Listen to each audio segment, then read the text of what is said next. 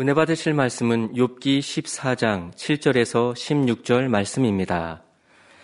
나무는 소망이 있나니 찍힐지라도 다시 움이 나서 연한 가지가 끊이지 아니하며 그 뿌리가 땅에서 늙고 줄기가 흙에서 죽을지라도 물 기운에 움이 돋고 가지가 발하여 새로 심은 것과 같거니와 사람은 죽으면 소멸되나니 그 기운이 끊어진즉 그가 어디 있느뇨? 물이 바다에서 줄어지고 하수가 잦아서 마름같이 사람이 누우면 다시 일어나지 못하고 하늘이 없어지기까지 눈을 뜨지 못하며 잠을 깨지 못하느니라.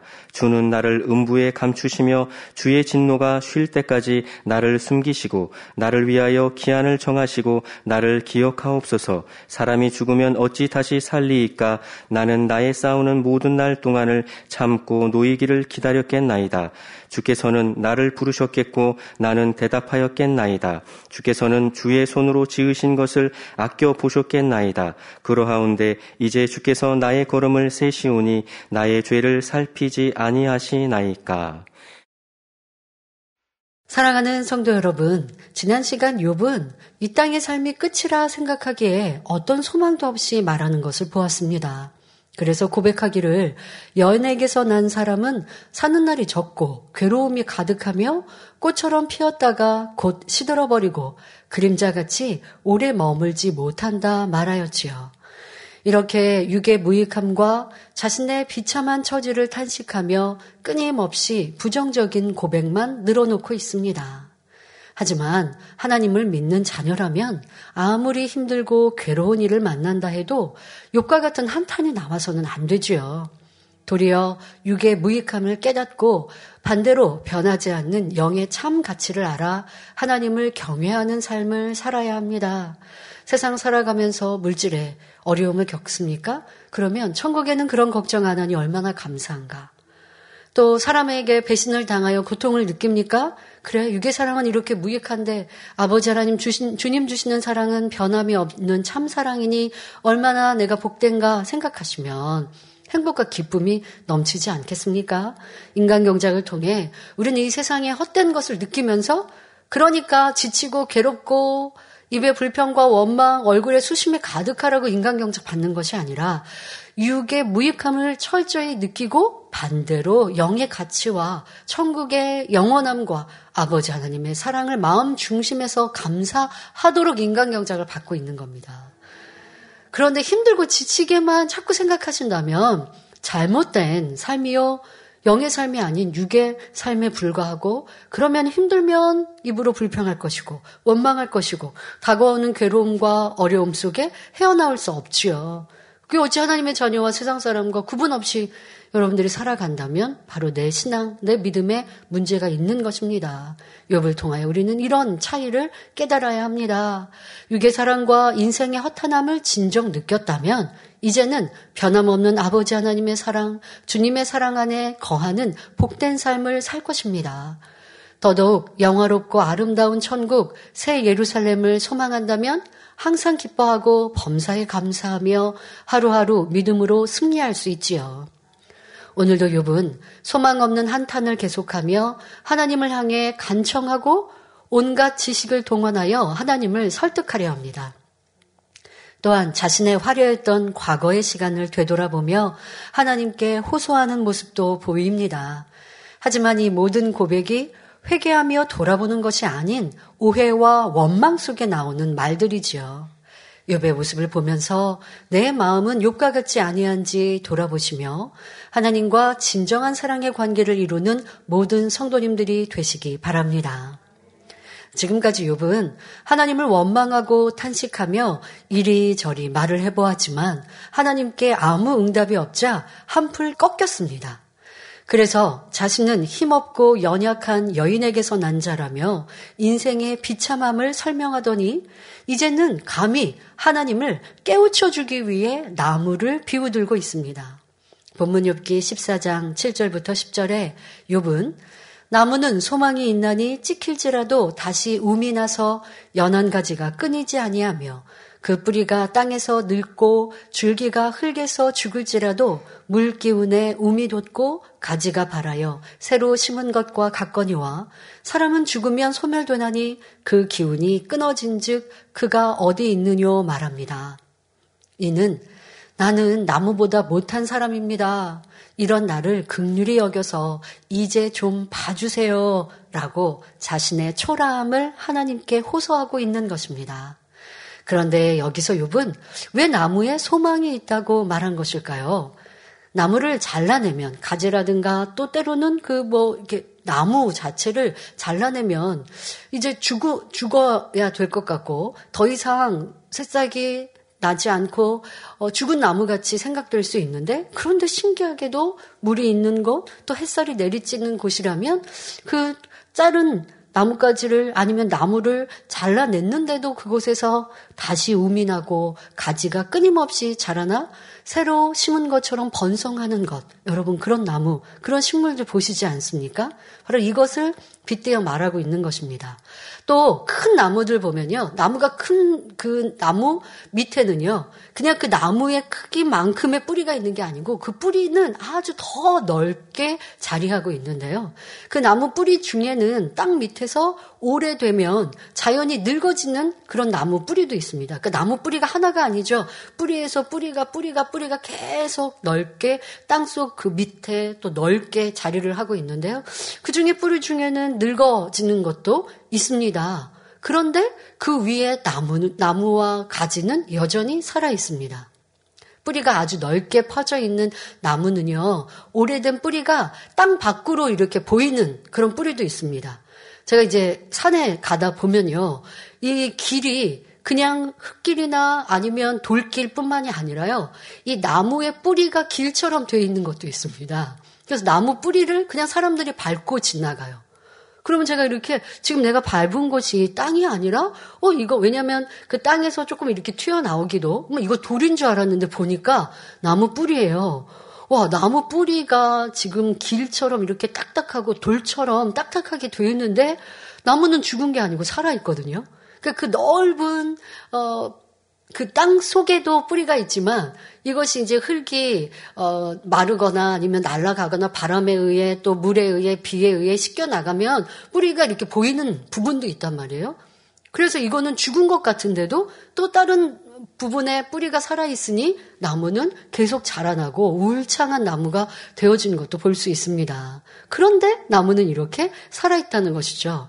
또 어떤 나무는 줄기가 흙 속에 박혀 있을지라도 여러분 줄기는 흙 위에 있잖아요. 나무의 윗 속에 있으니 흙, 흙과 상관없어야 되는데 때로는 줄기가 흙 속에 박혀 있는 것 같은데 거기에서 또 um이 돋고 가지가 뻗어나갑니다.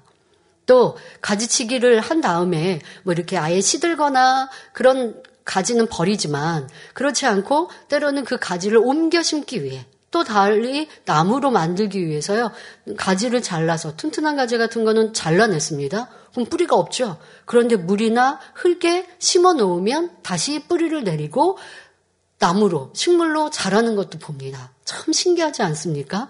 또 우리가 놀라운 신기하고 신비로운 하나님의 능력을 볼 수 있는 것은 바로 추운 겨울에 앙상하게 말라버린 나무 이 가지를 보면 죽은 것 같습니다. 살아나지 않을 것 같은데 따뜻한 봄이 되고 이제 물을 만나면 가지에 우미 트고 잎사귀가 자라나 꽃이 피고 열매를 맺는 것을 봅니다. 참으로 신기하며 오묘한 하나님의 창조의 능력을 느낄 수 있지요. 자, 그런데 지금 욥은 이런 하나님의 능력을 고백하고자 나무를 들어 나무의 그런 생명력과 죽은 것 같은데 다시 살아나는 나무 이것을 표현하는 것은 아닙니다. 하나님은 이런 위대한 분이에요 라고 고백하고자 하는 것이 아니라 자신은 그러니까 나무는 이렇게 죽은 것 같은데 살아나는 났는데 그러나 저는 그렇지 않지 않습니까? 식물인 나무보다도 나 자신은 더 못한 존재라고 말하고자 나무를 인용한 것이죠. 나무는 죽은 것 같은데 살아나는데 사람은 그렇지 못하지 않습니까? 저는 죽으면 이제 다 모든 것이 끝나는 이러한 나무보다도 못한 존재입니다. 라고 지금 자기를 빗대어서 말하고자 나무에 하나님의 담긴 그런 능력을 표현하고 있는 것입니다. 죽은 것 같은데 살아있는 나무에 비해 사람은 죽으면 소멸되기 때문에 소망이 없다고 말하고 싶은 것이지요. 육적으로 볼 때 사람이 죽으면 한 줌의 흙으로 돌아갑니다. 요배 말에 사람에게 그 기운이 끊어진다 말하였는데 이것은 사람에게 있던 힘이 끊어진다는 것입니다. 즉, 꼭 이 숨, 목숨만이 아니라 그 사람이 가지고 있었던 모든 힘이 사람의 생명에 닿으면 끊어지는 것이죠. 즉, 명예, 권세 등 이 땅에 행했던 모든 일들이 죽음으로 인해 무로 돌아가 버린다는 의미입니다. 그러므로 욥은 사람의 기운이 끊어지면 그 사람을 찾을 수가 없다고 말하고 있습니다. 그런데 하나님을 믿는 사람으로서 이런 말을 하는 것은 옳지 않습니다. 하나님을 믿고 구원받은 사람은 호흡이 끊어지면 몸은 흙으로 돌아가지만 주님이 공중에 강림하실 때 다시 신령한 몸으로 부활하여 공중으로 끌어올려집니다. 사람이 죽어도 영혼은 소멸되지 않고 천국 대기 장소에 머물다가 주님 재림하실 때에 신령한 몸으로 부활한 자신의 몸과 결합하여 영생하게 됩니다. 그래서 고린도전서 15장 20절에 이제 그리스도께서 죽은 자 가운데서 다시 살아 잠자는 자들의 첫 열매가 되셨도다라고 하여 하나님을 믿는 사람이 죽으면 잠잔다 말씀하는 것이죠. 그런데 지금 욥은 죽으면 소멸되고 끝납니다라고 표현한 것이 소망도 믿음도 없는 신앙인의 참된 모습이 아니라는 것입니다. 예수님의 당시 바리새인들은 사람에게는 영혼이 있음을 믿었기 때문에 믿는 이들이 죽으면 천국에 간다고 믿었습니다. 반면 사두개파는 인간의 영이 없다고 믿었기에 부활도 없고 사람이 죽으면 이 땅에서 소멸된다고 믿었습니다.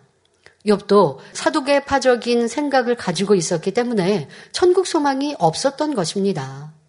자, 여러분들, 때로는 우리가 살아 있으면서도 이런 고백을 할 때가 있습니다. 때로는 이제 지난주에도 말씀드렸습니다마는 부모님이 자녀를 낳아 키워가고 성장하며 모든 헌신을 하셨습니다.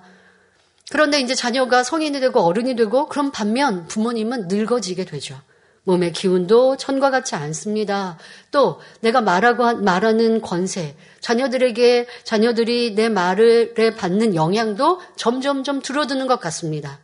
그러면서 마음에는 서운함이 생기죠. 그러니까 살아 계시면서도 나는 이제 너희들에게 아무런 존재 가치가 없구나. 이런 말과 그런 생각으로 더 자신을 괴롭히거나 힘들어하고 또 지쳐하시는 이러한 어른들도 보지 않습니까? 세상 사람뿐만 아닙니다. 하나님 나라 교회 안에서도 그래야 합니다.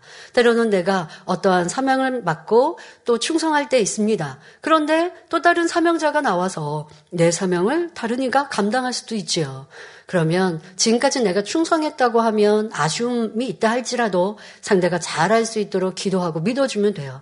그런데 이제는 내가 존재하지 않는 것 같아요. 사람들이 나를 다 잊어버린 것 같아요. 그래서 살아 있어도 기쁘지 않고 교회를 나와도 전에 하던 일 같은 그런 어, 일을 하지 않으니까 행복이 없어요.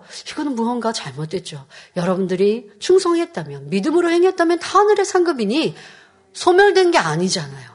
우리는 지난날 믿음으로 충성했다면 하늘의 상급이 되어 있으니 여러분 그렇게 고백하죠. 천국 가면 내가 그때 충성했던 거 어떠한 상급으로 주셨는지 찾아볼 수 있을 거야. 나 내 나를 수종되는 천사가 이걸 소개해 줄 거야. 아, 그때 주인님, 이때, 이때 이렇게 하나님께 영광 돌렸는데, 전도, 그 해에 전도 많이 해서 전도상 받으셨는데, 아버지 하나님께서는 그 해에 전도상 받은 거를 기억하셔서 이런 면류관을 주셨어요. 라고 천국 가면 내게 알려줄 거야. 우리는 그런 소망으로 충성했어요. 그래서 그 시간이 10년 전이 내 추억이라 한다 할지라도 소멸된 게 아니잖아요. 하늘나라에 다 남았잖아요. 그런데 내가 지금 어떤 사명에 대하여 더 때로는 인정받지 못한다 하여 서운해할 것도 없는 것이요. 어, 나는 존재 가치가 없나? 나는 잊혀졌나? 라고 한다면 내가 행한 모든 것을 어찌 믿음 소망으로 했다 하겠습니까?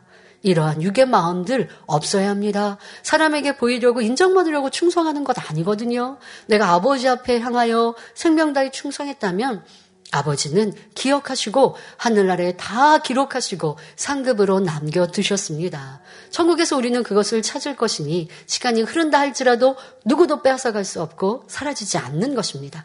내가 세상으로 빠지지 않으면 내가 사망에 이르는 죄를 지어버리면 쌓았던 상급까지 허물어버리지만 그렇지 않다면 누구도 빼앗아갈 수 없습니다.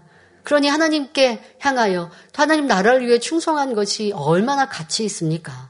그런데 주를 위해 충성하고도 누가 나에게 칭찬해 주지 않으면 내가 이렇게 충성한 거는 없어졌나? 난 남들이 기억하지 않는데 사람 기억하지 않는 게 무슨 소용이 있습니까? 아버지가 기억하시는데. 자, 이러한 소망으로 우리는 행해야 할 것입니다. 이어지는 욥기 14장 11절 12절에 물이 바다에서 줄어지고 하수가 잦아서 마름같이 사람이 누우면 다시 일어나지 못하고 하늘이 없어지기까지 눈을 뜨지 못하며 잠을 깨지 못하느니라 라고 말합니다. 바다의 물은 수증기로 올라가는 것 같지만 비가 되어 다시 내려옵니다.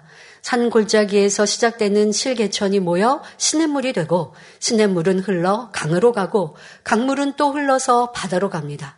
그러니 천년이 지나고 만년이 지나도 바다의 물은 줄어들지 않습니다. 만일 바닷물이 줄어들 정도라면 냇물이나 강물은 아예 말라버리게 되지요. 욥은 학식과 지혜가 뛰어난 사람이었기에 바닷물이 줄어들지 않는다는 것쯤은 잘 알고 있었습니다. 만일 바닷물이 줄어든다면 당연히 하수가 잦아서 마르게 된다는 근본 원리를 설명하고 있는 것입니다. 아니 이런 설명을 왜 창조주 하나님께 해야 합니까? 지금 욥이 너무 답답하니까 자기를 높여보기도 했다가 낮춰보기도 했다가 이런저런 말로 근데 사람이요 안 충만하고 내가 교만해지면요 자꾸 이렇게 가르치려고 하는 말, 또 자기에 대한 변명의 말, 그러니까 말이 많아지면 실수가 이렇게 나오고 있는데요. 지금 요번 이런 말로 하나님께 자꾸 설명하지만 가르치듯이 말하고 있고 자기를 변호하고 자꾸만 있습니다. 자, 또 사람이 누워 죽으면 다시 일어나지 못한다고 하였는데 이는 맞는 말일까요? 하나님을 경외했던 거지 나사로는 죽었지만 그것으로 끝이 아니라 그 영혼이 아브라함 품에 안겼습니다. 하나님을 믿는 사람이 죽으면 일어나지 못하는 것이 아니라 다시 일어나 부활하고 영생합니다. 그러니 욥의 말은 틀렸지요. 그렇다면 하늘이 없어지기까지 눈을 뜨지 못한다는 것은 무슨 의미일까요? 요한계시록 21장 1절에 또 내가 새 하늘과 새 땅을 보니 처음 하늘과 처음 땅이 없어졌고 바다도 다시 있지 않더라 말씀합니다. 여기서 새 하늘과 새 땅은 천국의 하늘과 땅을 처음 하늘과 처음 땅은 우리가 살고 있는 지구를 말합니다. 처음 하늘과 처음 땅이 없어졌다는 것은 아주 사라졌다는 뜻이 아니라 백보자 대심판이 끝나면 지구를 지금의 위치에서 다른 곳으로 옮긴다는 의미입니다. 왜요? 더 이상 지구상에는 사람이 존재하지 않기 때문이죠. 인간 경작이 끝나서 구원받은 이들은 천국, 백보자 심판 후 자기의 믿음 행함대로 처소에 들어갈 것이고 또 믿지 않았던 이들은 믿는다 했지만 참 믿음을 갖지 않았던 이들은 영원한 지옥에 떨어졌기에 우리가 살고 있는 이 지구에는 사람이 살지 않습니다. 그러니 아버지 하나님께서는 이 지구를 지금처럼 존재하는 것이 아니라 그렇다고 아예 없애지 않고 다른 곳으로 옮기신다 우리는 배웠습니다. 자 그런데 지금 욥은 요한계시록에 기록된 대로 백보자 대심판 후 하늘이 다 사라지고 신천신지가 일어날 것을 미리 알고 말한 것은 아닙니다. 흔히 세상 사람은 어떤 일이 도저히 안 될 때 천지가 개벽해도 이건 불가능하다라는 표현을 합니다. 욥 역시 사람이 죽었다가 살아나는 일은 천지가 개벽해도 안 되는 일이다라는 의미로 말하고 있는 것입니다. 혹시 하늘이 없어진다면 사람이 살아나는 일도 있을지 모르겠지만 하늘은 항상 영원히 그대로 있는 것처럼 사람은 영영 죽음에서 일어나지 못한다고 말하고 있습니다. 사람이 한번 죽었다가 살아나는 것은 도저히 있을 수가 없는 일이라고 설명하고 있는 것이지요. 욥은 육적으로는 지식이 높은 사람이었지만 영적으로는 너무나 무지함으로 계속해서 진리에 맞지 않는 말들을 하고 있습니다. 여러분 이렇게 진리에 맞지 않는 말들을 하는 사람들 우리는 주변에서 많이 보았습니다. 때로는 세상 사람도 아무리 지식이 있고 건세가 있다 한들 영의 세계를 모르니 뭐 천국이 있어? 지옥이 있어? 정말 하나님이 계셔? 하나님이 계시면 하나님은 사랑이라고 하면서 왜 지옥을 두셔서 사람들이 지옥에서 고통받게 하신대? 뭐 이런 말을 한다든가. 하나님이 전지전능하셔서 사람이 행하는 거 모든 거 미리 다 아신다면서 왜 아담이 선악과를 따먹을 줄 알면서 선악과는 왜 두셨대? 따먹지 말라고는 왜 말씀하셨대? 진리를 모르면서 자기가 다 아는 것처럼 막 따져먹거나 말하지 않습니까? 그러면 참 어리석은 사람이죠. 그런데 진리 안에서 교회 안에서도 그런 모습을 봅니다. 우리도 교회적인 연단의 때가 지날 때 참 그런 우스운 말을 들었어요. 우리 만민교회는 주님이 없다? 너무 성경을 모르는 것이죠. 주님 또한 이 땅에 오신 이유는 아버지 하나님을 전하기 위해 오신 것입니다. 그리고 삼위일체 하나님 한 분이십니다. 주님도 하나님을 전하셨고 주님으로 인해 우리는 하나님께로 가는 거예요. 그러면 우리가 주님이 없습니까? 우리 이 성결의 복음에 가장 우선 배우는 것이 바로 예수가 왜 우리의 구세주이신가 하는 십자가의 도를 가르칩니다. 주님을 찬양하고 있습니다. 그런데 내가 불편하고 뭐가 하면 내 생각에 조금 안 맞는 것들로 말도 안 되는 말을 하는데 그런데 저는 좀 안타까웠어요. 그런 말을 하는 사람들에게 왜 휩쓸려 가냐고요. 우리가 하나님께 영광을 돌리면 하나님만 영광을 받으시고 주님은 아니 계신 거예요? 그럴 수 없거든요. 하나님께 영광을 돌릴 때 주님도 성령님도 함께 기뻐 받으시는 것이고 주님께 영광을 돌리면 아버지께서도 기뻐하시고 영광을 받으시는 것이죠. 그런데 이런 원리를 알지 못합니까? 그리고 또 우리는 항상 주님께 감사하고 있는데 그러니까 그런 말을 진짜 우리 교회는 주님이 없나 봐 이런 생각을 하셨던 분들이 있다면 내가 그렇게 진리에 무지한가라고 하는 것도 돌아보셨을 것이고요. 그러니까 이런 사람들의 말이 아니라 정확한 진리 하나님의 말씀으로 분별하고 기도하며 성령의 음성을 들으면 되는데 그래야지 못하면 짧은 나의 지식으로 가르치려 하고 이건 맞아 이건 틀려 이건 이렇게 왜 해야 돼? 라고 하는 이런 신앙인이 된다면 그것은 불평과 불만밖에 되지 않습니다. 이러한 요배 모습 속에 우리의 신앙생활 또 나는 교회 앞에 아니라도 내 주변 내가 구역과 기관과 또 함께하는 어, 그런 믿음의 성도들과의 관계에서 이런 시시비비는 있지 않은가 라고 하는 것으로 돌아보고 그것이 얼마나 어리석은지를 알아야 합니다. 자 그러면서 이제 욥은 하나님께 호소합니다. 욥기 14장 13절에 주는 나를 음부에 감추시며 주의 진노가 쉴 때까지 나를 숨기시고 나를 위하여 기한을 정하시고 나를 기억하옵소서라고 하나님께 간절히 청하고 있습니다.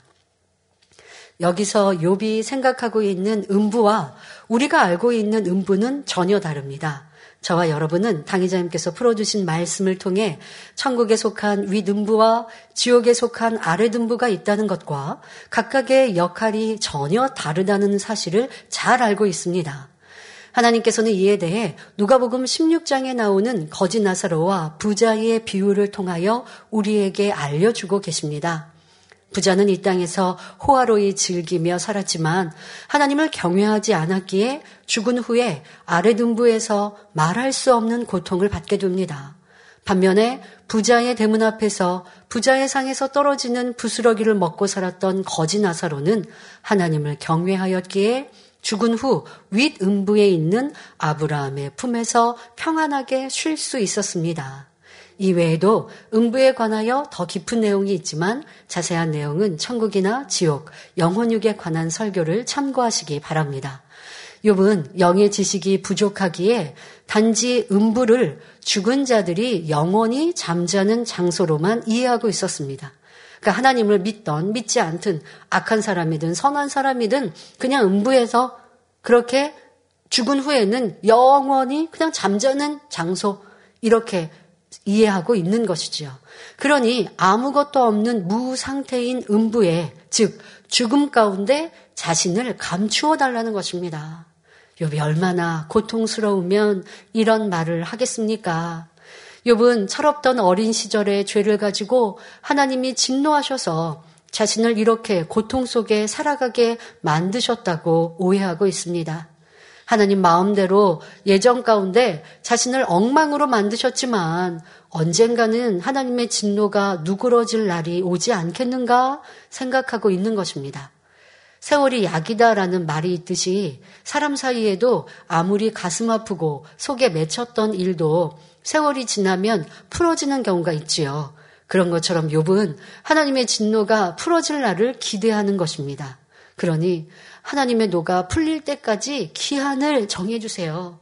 그리고 그때까지 나를 감추어 두셨다가 이런 고통 중에 있게 마시고 감추어 두셨다가 그 기한이 차면 나를 기억해서 다시 살려주세요. 이렇게 간청하는 것이지요.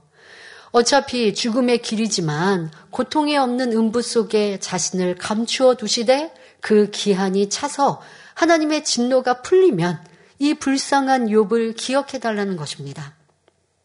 사람들 중에도 어려움을 만났을 때 이 괴로움이 언제 끝나는지 알면 그 소망을 가지고 잘 참을 텐데 끝을 모르니 막막하고 더 힘들다 말하거나 생각하기도 합니다. 또 문제가 해결될 때까지 잠들어 있었으면 좋겠다 말하기도 하지요. 하지만 그럴 수는 없습니다. 연단의 기한이나 연단 방법, 해결 방법을 하나님께서 우리 인생들에게 다 알려주시고 시험하신다면 진짜 시험이 아니기에 참 믿음이 아니기에 때로는 막막한 가운데 시험하시기도 합니다.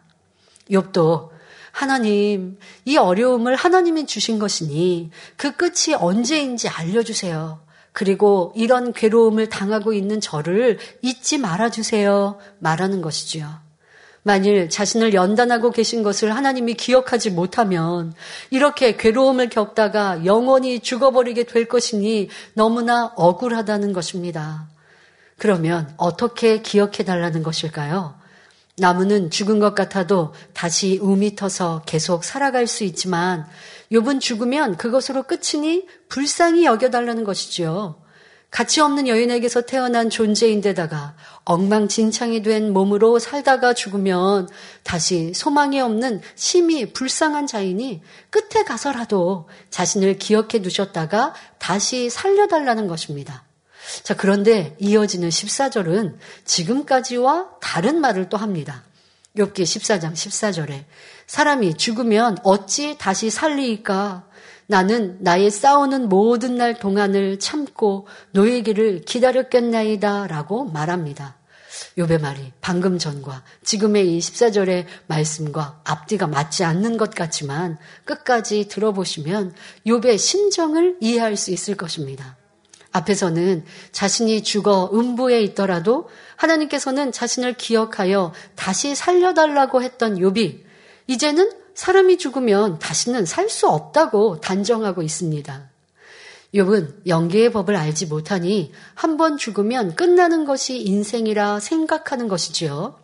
그런데 여기서 나의 싸우는 모든 날 동안을 참고 노이기를 기다렸겠나이다 라는 의미는 무엇일까요? 이는 욥이 고통을 받고 있지만 만일 나무처럼 사람이 죽었다가도 다시 살 수 있다는 소망이 있다면 어찌 하나님께 이렇게 원망했겠느냐는 것입니다. 그러니까 자기가 싸우는 동안이라는 의미는 하나님께서 저를 연단하셔서 이렇게 고통을 받는 그 기간 동안 그, 그, 그 상황을 싸우는 기, 동안이라고 말하고 있어요. 그런데 그 기간 동안 자기에는 소망이 없었기 때문에 이렇게 계속 한탄할 수밖에 없었다는 것이죠. 다시 소생할 소망이 있었다면 이 고통을, 이 연단을 능히 이기고 끝까지 참고 견디며 시험에 들지 않고 승리했을 것이라는 의미입니다. 그런데 자신은 지금 소망이 없죠. 즉, 자신이 다시 살 수 있다면 참고 기다렸겠는데 그렇지 않고 죽으면 끝날 뿐이니. 그러니까 지금 자신은 그러니까 그런 기대와 소망이 하나도 없어요. 이제 나는 이렇게 가다가 끝날 그런 인생이니 그동안 자신은 참지 않고 마음에 서운한 대로 내키는 감정대로 말한 거라고 자신을 변호하는 장면입니다. 그러니까 내가 지금 기한이 정해져 있는 연단이라면 아무리 고통스러워도 기한 끝에 소망이 있으니 그 소망을 바라보면서 잘 참았을 것인데 그런데 하나님은 저에게 어떤 소망도 주시지 않고 저에게 어떤 기한도 약속하지 않으셨고 저는 이러다가 그냥 죽을 거예요. 그러니 저는 지금까지 한탄하고 원망했던 거 그럴 수밖에 없지 않아요, 하나님? 이렇게 자신을 설명하고 있는 것입니다. 혹여 성도님들 가운데도 욕과 같은 마음이 있다면 이러한 비진리의 감정, 믿음 없음을 철저히 회개하고 돌이켜야 합니다. 어떤 소망도 기회도 없다 여기며 불평 원망하며 악을 바래서는 안 되죠. 여러분 욥은 지금 계속 그리하고 있어요. 처음에 연단의 때에는 하나님께 감사했잖아요. 그런데 그 시간이 길어지고 길어지고 또 자신의 몸에 감당할 수 없는 악창이 들고 친구들이 와서 위로한다고 했지만 도리어 자기를 지적하니 이거는 불난 집에 부채질 하듯이 그 마음 근본에 있는 악을 계속 바라는 욥이 되어졌습니다. 그런데 욥은 자신이 잘못했다고 생각지 않고 하나님 때문이라고 계속 원망하고 있어요. 그러면서 제가 소망이 없으니 살 소망이 없는데 기뻐할 이유도 없어요라고 말하고 있는 것입니다. 여러분, 이는 하나님을 그냥 부인해 버리는 것과 다를 바 없어요. 우리 신앙인들, 우리 성도님들 가운데 이런 모습은 믿음을 그냥 다 팔아버린 거예요. 아무리 힘들고 어려워도 천국과 지옥이 없으면 그래요. 이 세상의 삶이 끝나서 안개와 같이 그냥 사라지는 우리의 인생이라면 내 맘대로 그냥 살아가는 수 있어요. 그냥 그냥 그게 세상 사람들의 모습이죠. 또 이 세상을 열심히 즐기며 살아야죠.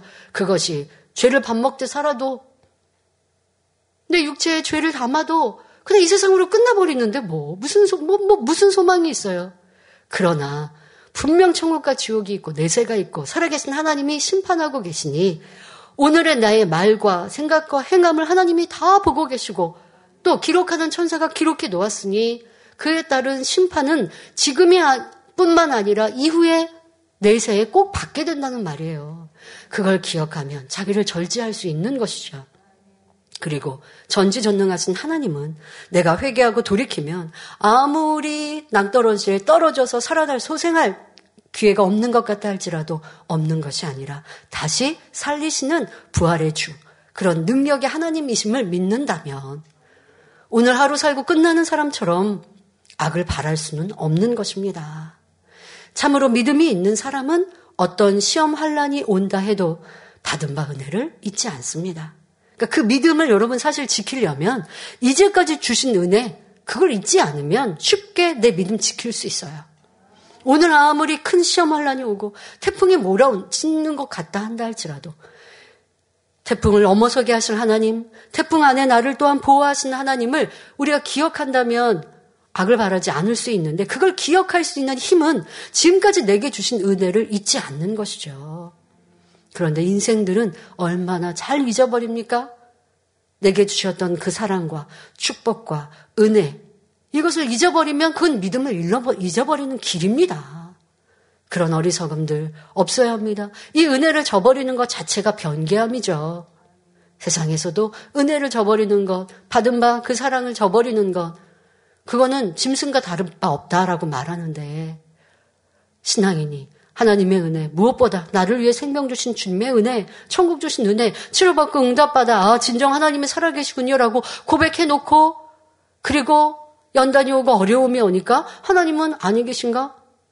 내가 전에 받았던 은혜, 전에 받았던 치료는 그냥 우연의 일치인가? 라고 돌린다면. 아니, 어쩌다가 그랬나? 이 사람이 왜 그렇게 생각을 돌아가야 합니까? 10년 전이든 20년 전이든 30년 전, 40년 전에 내가 죽을 병을 치러 받았어도 그때 살았기에 지금까지 사는 것이고 지금의 내 앞에 내가 구하는 바가 다 응답으로 열매를 맺히지 못했다 한다 할지라도 살아계신 하나님이 나를 빚으셨고 나를 만드셨고 그때 나에게 치료의 응답의 역사를 이루셨고 그 한 가지 믿음으로도 평생을 감사하며 살아가는 것 이것이 은혜를 잊지 않는 진실한 사람입니다. 그런데 우리는 신앙생활 속에 얼마나 큰 은혜의 체험들을 이루었습니까? 작다, 크다 하는 너무나 많은 그 은혜와 사랑을 저버린 그 자체가 내가 믿음을 놓아버린 것임을 알아서 회개하고 돌이키며 지난 날들을 되돌아보며 더 많은 감사의 고백으로 여러분들의 믿음을 지켜갈 뿐 아니라 더 큰 믿음으로 성장해 갈 수 있어야 합니다. 그러려면 지금 내게 주어진 환경과 조건에서도 살아계신 아버지 하나님, 전지 전능하신 하나님을 잊지 말아야 할 것이지요. 영원한 천국이 있다는 것을 믿기 때문에 어렵고 힘든 상황에도 원망과 탄식의 말로 하나님을 서운케 하지 않으며 오히려 기뻐하고 감사함으로 승리하지요. 만일 시험할 난이 왔을 때 기쁨과 감사가 떠나고 넘어져 버렸다면 이는 내가 마음으로 온전히 믿지 못하였다는 증거입니다. 혹여 욥도 원망하고 불평하던데 라고 생각하며 나도 욥처럼 시간이 지나면 회개하고 달라질 거야 핑계대는 분이 계십니까? 그리고 내일로 미루고 계신 분이 계십니까? 욥과 우리는 다릅니다. 욥은 구약 시대의 사람이요. 우리는 성령 시대, 성령을 받은 성도들입니다. 욥은 성령을 받지 않은 상태라서 깨달음도 없고 자기 감정대로 분출하고 있지만 성령을 받은 하나님의 자녀들은 성령의 도우심을 받을 수 있으니 어떤 시험 환란이 와도 감사하며 믿음으로 승리할 수 있습니다. 그리고 우리는 구약 시대에 사는 것이 아니라 이 성령 시대에 살고 있기에 매 순간순간 성령의 은혜와 체험, 감동을 얼마나 많이 주십니까? 구약시대처럼 제사를 드리고 아주 경건하게 사는 이들만 하나님과 교통하는 것이 아니라 우리 안에 깨끗한 마음을 이룰 때 성령께서 활발히 역사해 주시는데 그런데 그런 은혜 체험을 하지 못하는 죄악 가운데 살아가고 하나님을 부르지 않기에 은혜를 떠나버린 내 자신을 돌아보지 않고 하나님이 아니 계신가? 예전에 주셨던 은혜와 감동과 깨우침과 내게 주셨던 그런 감동 속에 내가 결단했던 거는 그냥 분위기 때문이야, 누구 때문이야 하고 핑계대고 있다면 변개하는 자신은 회개하고 돌이키지 않는다면 도리어 구원의 테두리에서 떠나는 어리석은 자가 될 수밖에 없지요. 그러한 우리의 모습이 되어서는 아니 될 것입니다. 욥은 구약 시대에 살았기에 직접 하나님을 만나는 체험이 없어서 지금 같은 모습이 나왔지만 우리는 아니란 말이에요. 주님의 보혈로 아버지 하나님께로 직접 우리가 나아가 구하는 대로 응답받고 성령께서 그렇게 도와주고 계시는데 요처럼 나도 시간이 지나다가 어느 순간에 하나님이 나에게 직접 말씀하시면 그때 깨우쳐서 회개할게요. 할 수 없다라는 것을 알아서 오늘 이 시간 우리에게 주신 은혜를 생각하고 다시 회복하는 모두가 되시길 바랍니다. 욥기 14장 15절에 욥은 주께서는 나를 부르셨겠고 나는 대답하였겠나이다. 주께서는 주의 손으로 지으신 것을 아껴 보셨겠나이다 라고 말합니다. 그냥 아껴 주셨습니다. 아껴 보셨습니다 하면 되는데 말하기도 어렵게 아껴 보셨겠나이다. 주께서 말씀하셨겠나이다. 여기는 무슨 의미심장한 뜻이 있을까요? 예, 그렇습니다. 있는 욥이 지난 날을 회상하면서 하는 고백입니다. 사람들은 무엇인가를 의존하면서 살아갑니다. 어떤 이들은 물질과 권세를, 어떤 이들은 명예 또는 지식을, 어떤 이들은 가족을 의존합니다. 또 자기 자신을 의존하는 이들 중에는 나는 아무도 안 믿고 오직 내 주먹만을 믿는다라고 말하는 것도 볼 수 있지요. 이렇게 각자가 의존하는 것들이 있는데 사람은 내일 일을 알 수 없고 권세도 명예도 지식도 영원하지 않습니다. 아무리 많은 재물을 쌓았다 해도 하루아침에 사라질 수도 있고 하나님께서 영혼을 부르시면 빈손으로 천국과 지옥 중 한 곳으로 가야 합니다. 그러니 잠언 27장 1절에 너는 내일 일을 자랑하지 말라. 하루 동안에 무슨 일이 날는지 내가 알 수 없음이니라 말씀하는 것입니다. 가장 복된 길은 바로 창조주 하나님을 믿고 의존하는 것이지요. 그러면 욥은 누구를 의존했습니까? 욥이 예전에는 하나님을 의존하는 마음으로 때를 따라 번제를 드리곤 했습니다. 그런데 선진들로부터 들은 대로 번제를 드리긴 했지만 욥은 실제로 하나님을 만난 적도 음성을 들은 적도 없었습니다.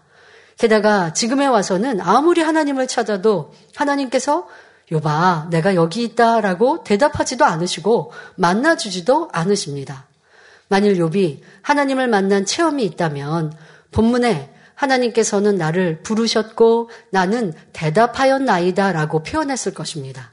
그러나 아무런 체험이 없었기에 주께서는 나를 부르셨겠고 부르셨고가 아니라 부르셨겠고 나는 대답하였나이다가 아니고 나는 대답하였겠나이다라고 추측하는 추측성의 표현만을 하는 것입니다. 참 안타깝죠.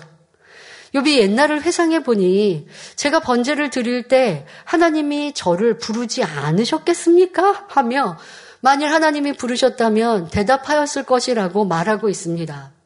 그러니까 욥은요 하나님을 어떻게 만났습니까? 직접 만난 것이 아니라 그냥 내가 누린 복과 또 내가 누린 건강과 내가 누린 권세를 하나님이 주신 거야 라고 그렇게 생각했어요. 그래서 그 하나님께 감사하고 그 하나님께 힘써 번지하고 경외하였습니다. 그런데 지금 하루아침에 그 모든 하나님이 주셨던 것이 사라졌어요. 안개와 같이 사라졌어요. 그러니 이제 하나님에 대한 축복과 하나님에 대한 사랑을 의심하게 되었죠. 그 의심이 점점점 확정으로 이루어서 예전에 하나님은 나를 사랑하셨는데 이제는 나를 미워하십니다. 라고 말하고 있고 하나님의 나를 축복해 주실 때 이미 지금의 저에게 임한 이 저주를 계획해 놓으셨군요. 라고 그렇게 확정지어 하나님을 판단하고 정지하였습니다. 그런데 계속 그렇게만 하나님께 따져 묻다가 이제는 이제 좀 순화하여서 하나님, 하나님이, 어, 하나님 저를 좀 극률히 여겨 주세요. 저는 이 나무보다도 못한 존재 아닙니까? 아주 나약한 여인에게서 나약, 나온 아무것도 아닌 이런 존재 아닙니까? 그러니 저의 연단을 좀 기한을 딱 정해 놓으시고 좀 극률히 여겨주세요. 지금 이렇게 어, 자기를 낮추어서 말하고 있습니다. 그러면서 과거에 저에게 이런 복을 주신 하나님, 그때 제가 복을 받았던 그 모든 때에 하나님이 저에게 부르셨을 것이고 저는 그때 하나님께 대답하였을 것이고 하고 그때를 추억하면서 응답과 축복을 주셨던 그때 하나님과 저는 이런 이런 관계가 아니었겠습니까? 라고 지금 그때를 회상하며 하나님 그때를 기억하며 저를 극률히 여겨 주세요 라고 말하는 것이죠. 지금 욥은 어떻게든지 하나님을 설득해 보려고 자신의 과거에 화려했던 순간을 하나님께 설명하고 있는 것입니다. 욥이 예전에는 부귀, 학식, 건강 등을 모두 갖추고 사람들을 덕으로 다스릴 수 있었습니다. 이렇게 하나님이 자신을 풍요롭게 만들어 주셨는데 그때는 얼마나 자기를 아껴 보셨겠느냐는 것입니다. 저를 소중히 귀 여기셔서 그런 복을 주셨지 않습니까? 라고 하나님께 여쭙는 것이죠. 여기서도 하나님이 자신을 아껴 보셨다고 단정은 내리지 못하고 아껴 보셨겠나이다 라고 표현하고 있습니다. 그러니까 하나님께서 저에게 과거에 이런 모든 것들은 저를 사랑하셔서 주신 것이지 않습니까? 라고 담대히 말할 수도 없어요. 사랑하셔서 주신 건 것 같은데요? 라고 말하고 있는 거예요. 그렇게 사랑해 주셨던 것 같은데 왜 지금은 아니 그러십니까? 라고 지금 말하고 있는 것이죠. 욥은 직접 하나님의 음성을 듣고 만난 것은 아니지만 과거에 자신이 누린 모든 것은 하나님이 주셨던 것이니 하나님이 나를 만나 주시고 말씀하셨던 것이 아닙니까 하고 말하고 있는 것입니다. 옛날에는 저를 아껴주신 좋으신 하나님이신 줄 알았는데 지금 보니 하나님은 아무리 찾고 기다려도 응답이 없는 나쁜 하나님이라는 오해가 담긴 말입니다. 사랑하는 성도 여러분, 여러분들도 이러한 답답함으로 하나님께 간구하거나 하나님께 따져 물었던 이런 신앙은 그런 시간은 없으셨습니까? 분명히 과거에 치료도 응답도 축복도 받았고 내가 사명자로서 이렇게 높임도 귀임도 받았는데 어느 순간에 보니 그렇지 않은 내 모습을 볼 때에 그것이 왜 하나님께 원망으로 바뀝니까? 하나님 저를 이렇게 만나 주셨잖아요. 치료도 해주셨잖아요. 응답도 해주셨잖아요. 그런데 왜 지금은 응답을 안 해주세요? 그걸 하나님께 따질 게 아니라고요. 내 자신을 돌아봐야죠. 왜 하나님께서 지금은 나에게 응답해 주시지 않을까? 과거에 그런 하나님이시라면 지금도 분명 나에게 응답하시고 만나 주시는 좋으신 분인데 무엇이 문제여서 하나님께서 내게 답해 주시지 않는가 하고 자신을 돌아보아야 하는데 욥은 지금 하나님을 탓하고 있잖아요. 그런데 이러한 신앙인들도 분명히 있어요. 그러면서 점점 바뀌죠? 하나님 과거에 저를 만나주셨는데 왜 지금은 안 만나주세요? 이런 원망을 하는 사람은 점점점 이제 변개해서 과거에 하나님이 나를 치료하시고 응답하신 게 아니라고요. 우연의 일치였고 어쩌다 그리했고 그러다 보면 이제 하나님도 점점 잊어버리는 것이에요. 이런 모습이 되어서는 안 됩니다. 여러분 지금 그래도 계속 하나님께 무언가를 하나님과 해결하기 위해 하나님의 도우심을 구하기 위해 호소하고 있는데 그러니까 욥의 중심은 하나님께 자꾸 간구하고 있는 것이죠. 근데 크리스천 중에 더 문제는 무엇이에요? 아예 하나님을 외면해 버리죠. 하나님을 완전히 잊어버리죠. 하나님을 구하지 않죠. 그러니까 욕과 중심 자체가 다른 모습들, 얼마나 많은 사람들, 신앙인들에서 찾아볼 수 있습니까? 여러분들은 어떠하십니까? 하나님께 구하였던 그 구함이 이제는 내가 해결하려 하고 사람들에게 도움을 구하는 것으로 그리고 그냥 불평하고 원망하는 것으로 하나님을 잊고 있는 신앙인이 되어서는 아니 될 것입니다. 이어서 욥기 14장 16절에 그러하온데 이제 주께서 나의 걸음을 세시오니 나의 죄를 살피지 아니하시나이까 말합니다. 욥을 사랑스럽게 보시며 아껴주셨던 하나님이 이제는 마음이 변해 욥의 지난 발자취를 더듬어 오면서 어린 시절에 지은 죄까지 일일이 계산하여 자녀와 재물을 거두시고 이렇게 고통 중에 거하도록 만들었다는 것입니다. 예전에는 하나님이 저를 사랑하셔서 풍요롭게 만들어 주셨습니다. 하나님이 얼마나 사랑스럽게 저를 바라보셨나요? 그래서 요바 하고 부르시면 제가 대답했겠지요. 그런데 이제 와서는 나를 이렇게 비참하게 버리셨는데 그 까닭이 무엇입니까? 이렇게 따져 묻고 있습니다. 자, 안타까운 욥의 모습. 우리가 듣고 보고 있으면 안타까워요. 그런데 자기에게 이런 모습이 있는 건 왜 찾지 못하십니까? 내게 이런 모습이 있었음을. 그리고 내가 지금 이렇게 신앙생활 하고 있음을. 그래서 하나님께 나아가지 못함을. 하나님과 큰 성벽을 쌓고 있음을 깨달아서 돌이키고 회개하고 그 다음을 허시고 좋으신 아버지, 응답의 하나님, 그 하나님의 응답과 축복을 받아내리는 우리 모두가 되어집시다.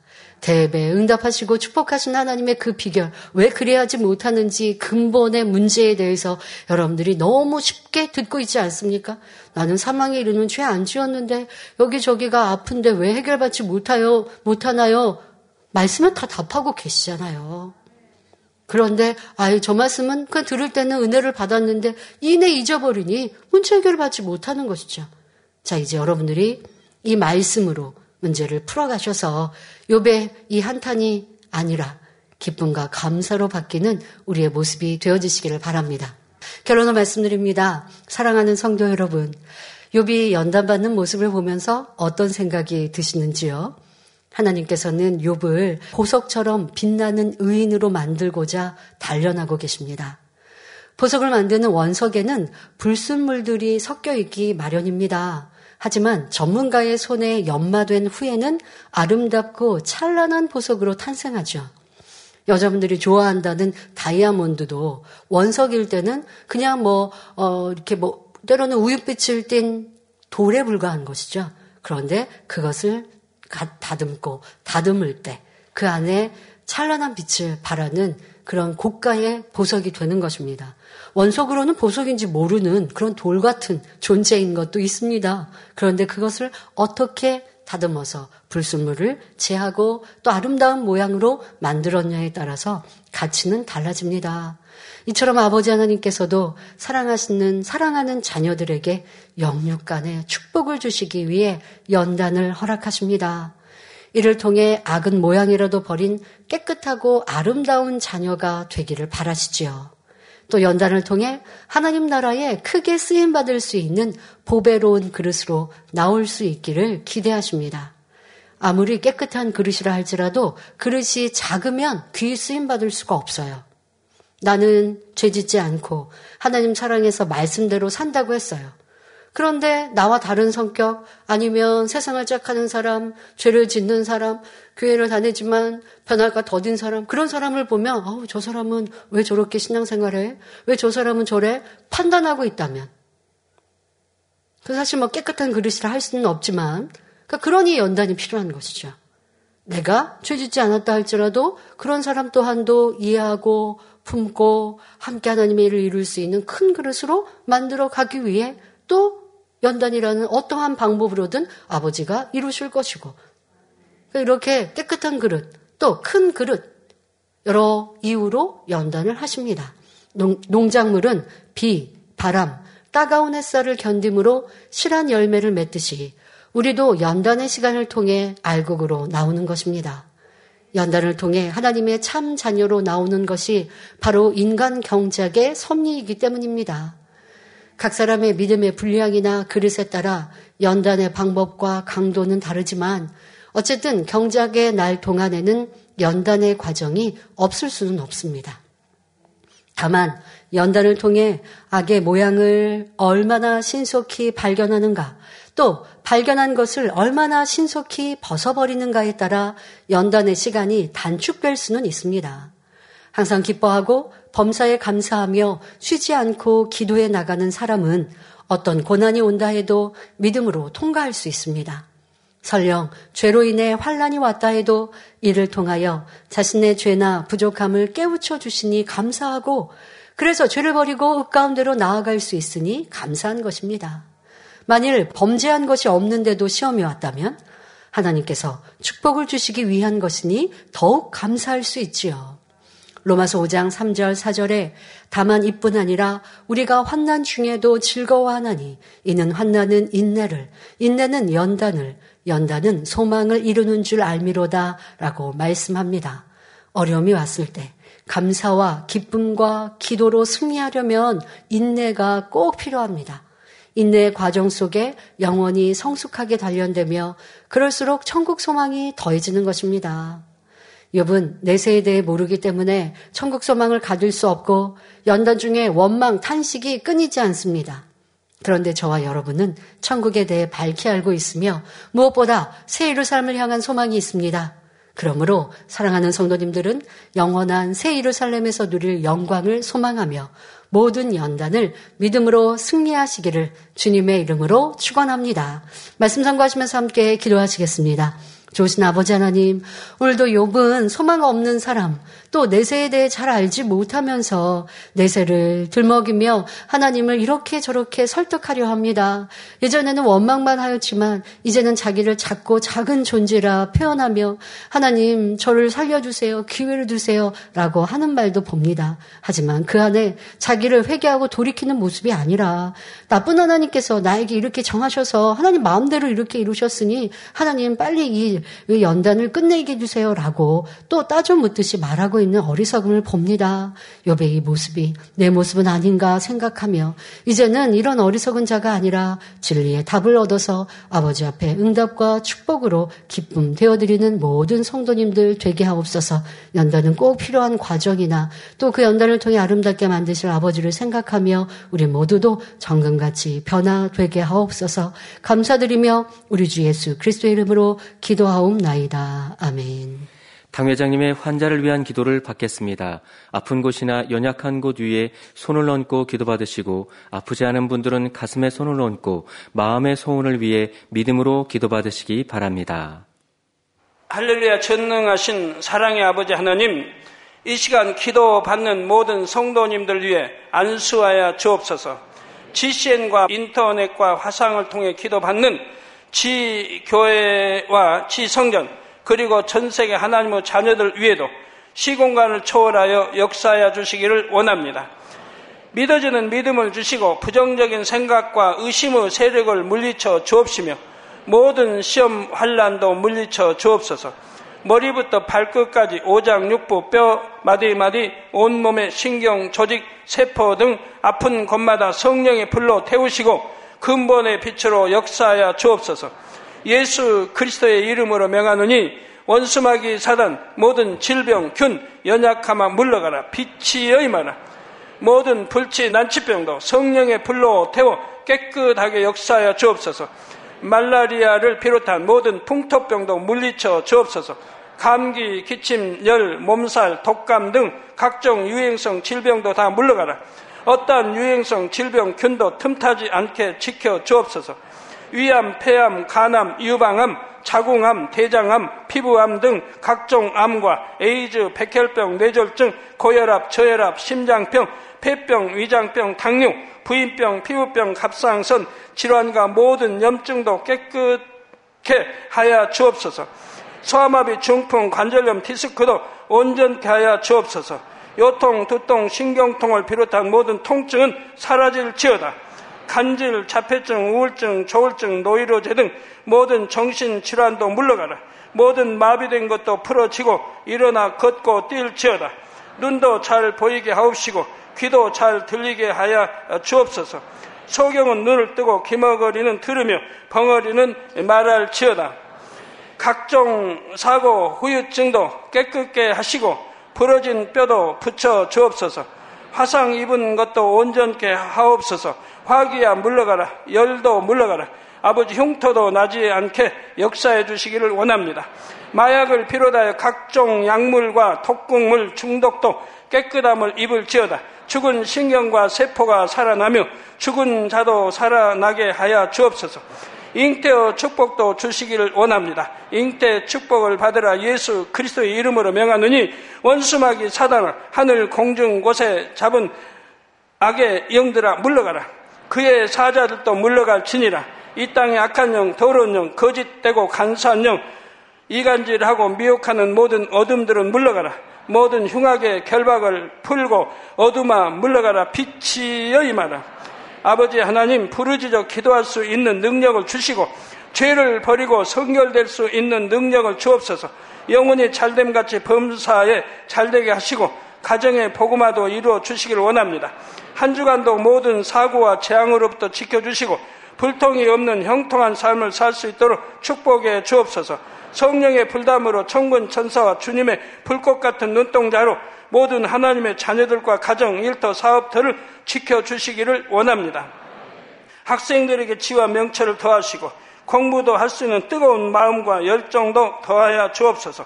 마음과 생각을 세상에 빼앗기지 않도록 지키시고 하나님을 뜨겁게 사랑하는 학생들로 축복하여 주옵소서.